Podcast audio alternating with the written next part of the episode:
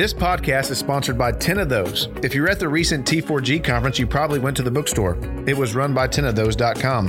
They want to serve the local church by bringing the best books from across the publishers at super low prices to conferences and churches across America. So if you're involved in running a conference, or perhaps you have a women's retreat coming up or a church anniversary weekend, invite ten of those dot com to provide a pop-up bookstore. There is no charge for them to come. They'll recommend resources and serve you really well, taking care of all the stock, the cash register, sales tax, et cetera. And they come for conferences and churches of three hundred people or more. They can also help you if you're doing things online. They can provide you with a customized online bookstore for your church, and there's no charge for that either. Email their team to get your bookstore set up. That's sales dot u s at ten of those dot com. Sales dot u s at ten of those dot com.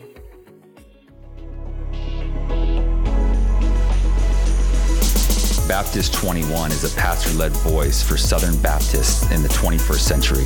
The B twenty-one podcast will discuss current issues in the S B C with Southern Baptist church leaders. To check out more resources, visit us at baptist twenty-one dot com.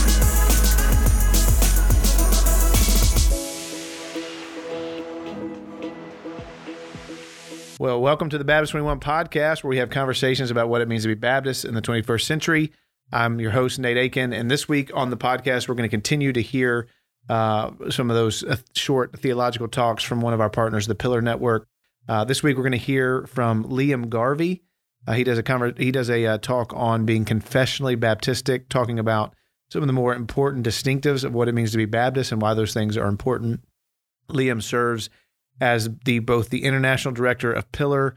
He's also the associate pastor at Charlotte Chapel in Edinburgh, Scotland. I uh, talked again a little bit about Charlotte Chapel last week, a church that was founded by a friend of William Carey and Andrew Fuller, uh, faithful gospel witness there. And Liam talks about uh, some of the things that we prize as Baptists, some of the things that have uh, marked us out and distinguished us as um, as a people who uh, obviously form local churches around certain um, key theological issues and, and around certain uh, church government themes. And so Uh, this week, we will hear from uh, from Liam on the topic confessionally Baptistic, uh, a good and helpful conversation uh, these days uh, in Baptist circles, and I hope that you'll be edified by uh, Liam sharing um, on some of these things, uh, again, from the talk of being confessionally Baptistic.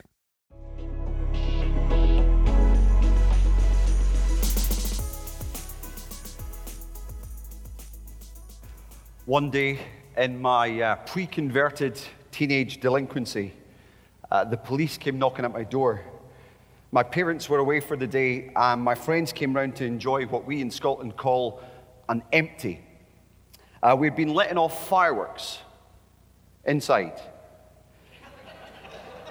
And our semi-detached neighbours, for some reason, complained.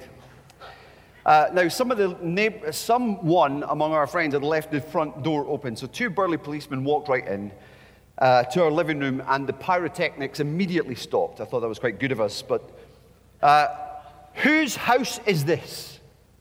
One of the officers asked. Now, one of the boys, in a moment of madness, I think, pointed to the picture of my mum and dad hanging on the wall. Whether it was a genius deviation tactic or an indication of his intellect, I'm not quite sure. Frustrated by our absolute cheek, the officer then asked, "Okay, who's in charge?" And in one slow-mo act of choreographic comedy, we all kind of pointed our gunpowder-stained hands at each other. It was hilarious for a moment. "Right, that's enough," said the other policeman, pointing to the picture himself of my mum and dad in a bizarre moment. "Who belongs to this family?"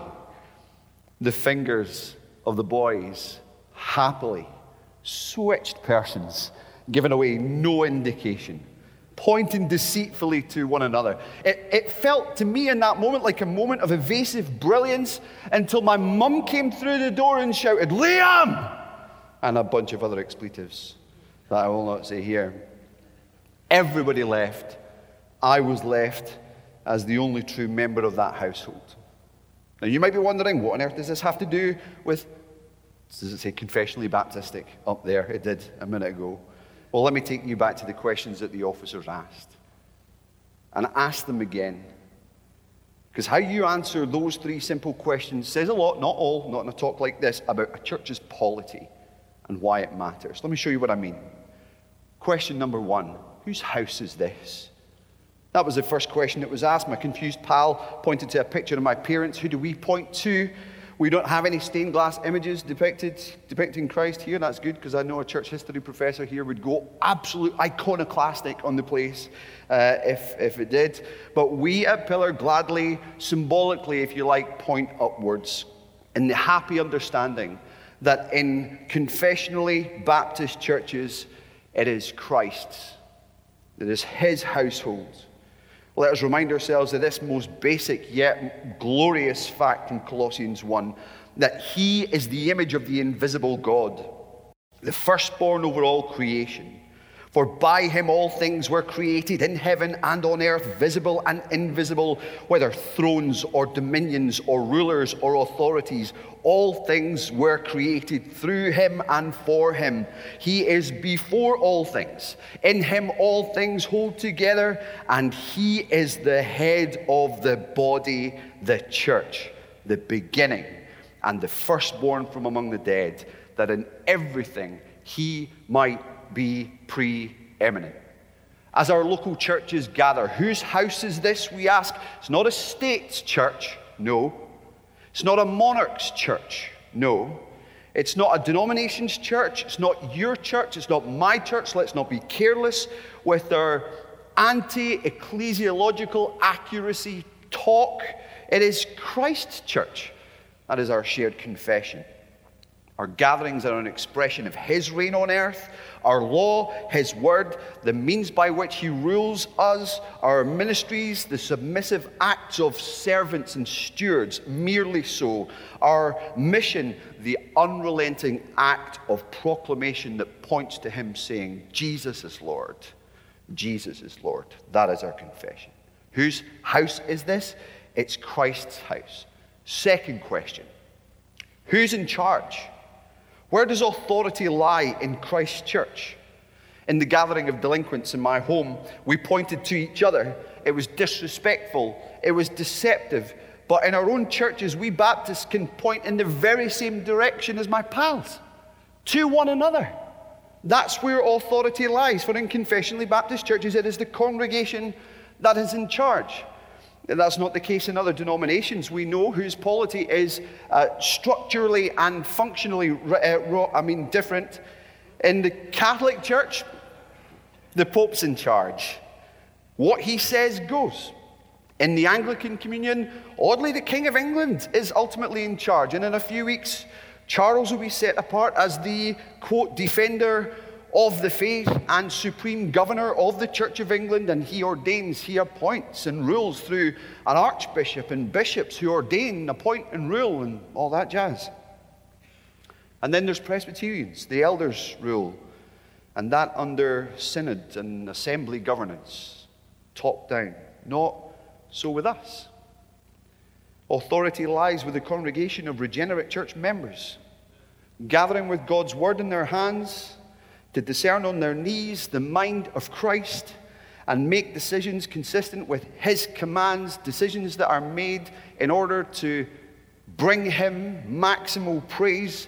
So when it comes to membership and ministry and mission and more, the Bible consistently shows that any appointing or choosing or welcoming or excommunicating is done by the whole church, the body of believers.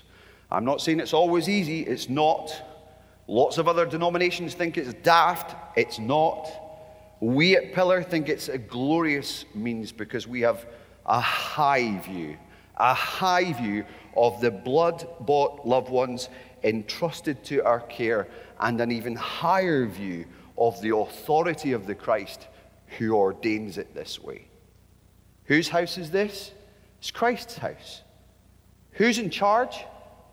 The church family is.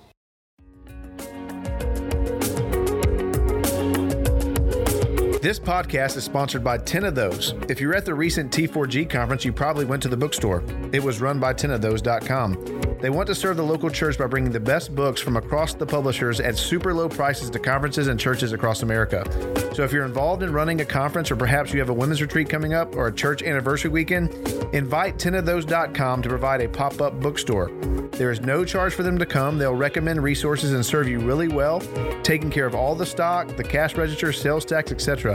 And they come for conferences and churches of three hundred people or more. They can also help you if you're doing things online. They can provide you with a customized online bookstore for your church, and there's no charge for that either. Email their team to get your bookstore set up. That's sales.us at ten of those dot com. Sales.us at ten of those dot com. The third question, who belongs to that family? Well, the policeman in my home that day demanded to know.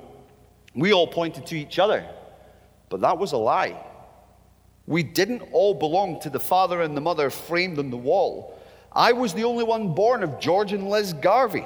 I'm getting a little bit yucked out at the thought as well, but all the rest were absolute pretenders, as proved when my mum returned home early from getting her perm done. No one else in that room cried, "Mummy!" You know, and when she cried out, "Liam," you know, and no other name, all of my pals scarpered, and my true sonship was revealed. Now, I want to say with this, probably the most tedious of links you've heard through the whole conference, the same is true of our pillar churches. In confessionally Baptistic churches, we believe it is the regenerate who belong. It is those who are born, John one, not of blood, not of the will of flesh, not of the will of man, but of God. Or John three, born again of water and the Spirit. It is those whose confession will be shown up for what it is when Christ returns for his true sons and daughters, not with the white-hot rage of a furious mother, but with the happy demeanor of a forgiving king, joyfully ushering us into the presence of the one that we get to call Father. Now, we take great care on this one. I know there are other aspects to being confessionally Baptistic, but regenerate church membership is the biggie, isn't it? Go back and read the wording of historic Baptist confessions. The First Baptist Conf- London Confession, sixteen forty-four, describes the local church as a company of visible saints called and separated from the world by the word and Spirit of God to the visible profession of the faith of the gospel. The sixteen eighty-nine said something similar. The members of these churches are saints by calling, visibly manifesting and evidencing in and by their profession and walking their obedience to the call of Christ. That's why we Baptists like fences. Fences are great. Fence the church through baptism of believers on profession of faith. Fence the table of the Lord through active church membership and discipline, and maintain the purity of the church. And that's why to us, to the churches in this, in our network, the names on our rolls are not inaccurate nor impersonal.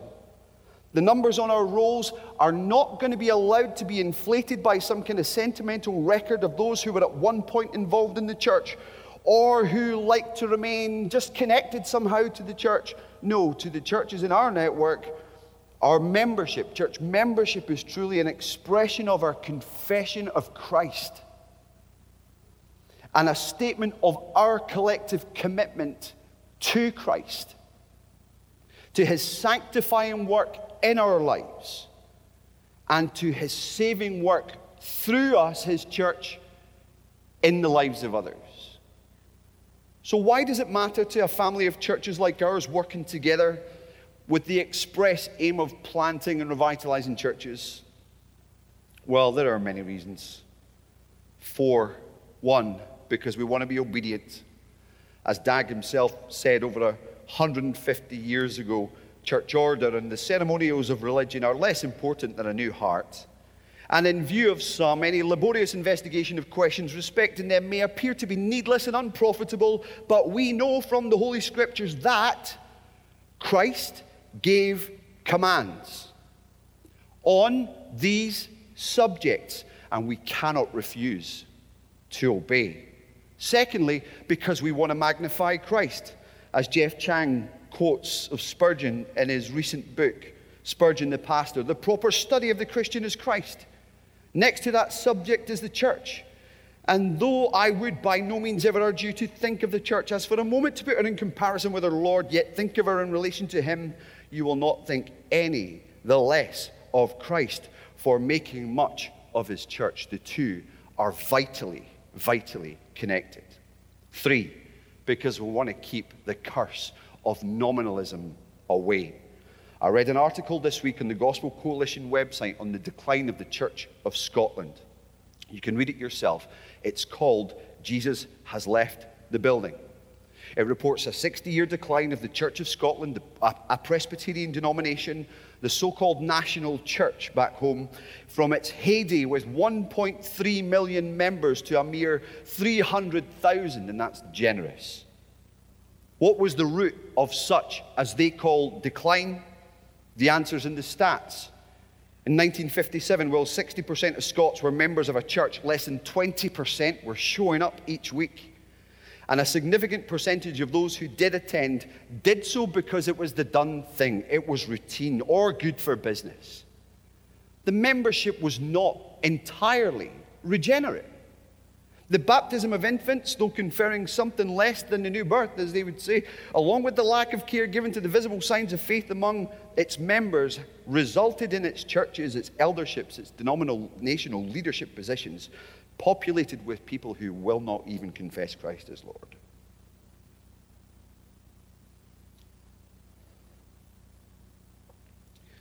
And who do not care about godliness or about guarding and passing on the gospel.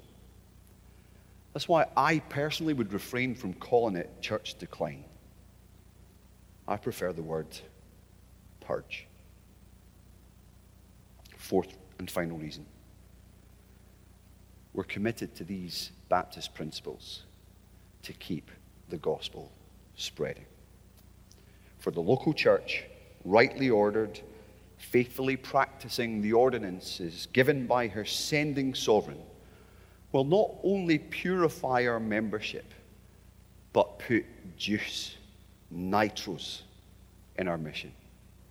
For those who've been born again by the living and abiding Word of God, they'll proclaim it, no doubt. Those who've grown in the grace and knowledge of Jesus will be so transformed into his likeness that even their conduct will attest to the truth of the words that they proclaim.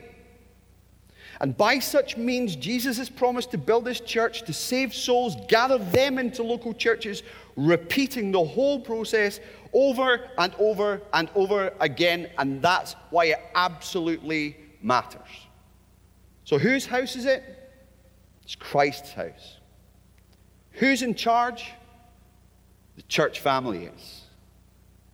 Who belongs to that family? The regenerate who confess Jesus Christ as Lord.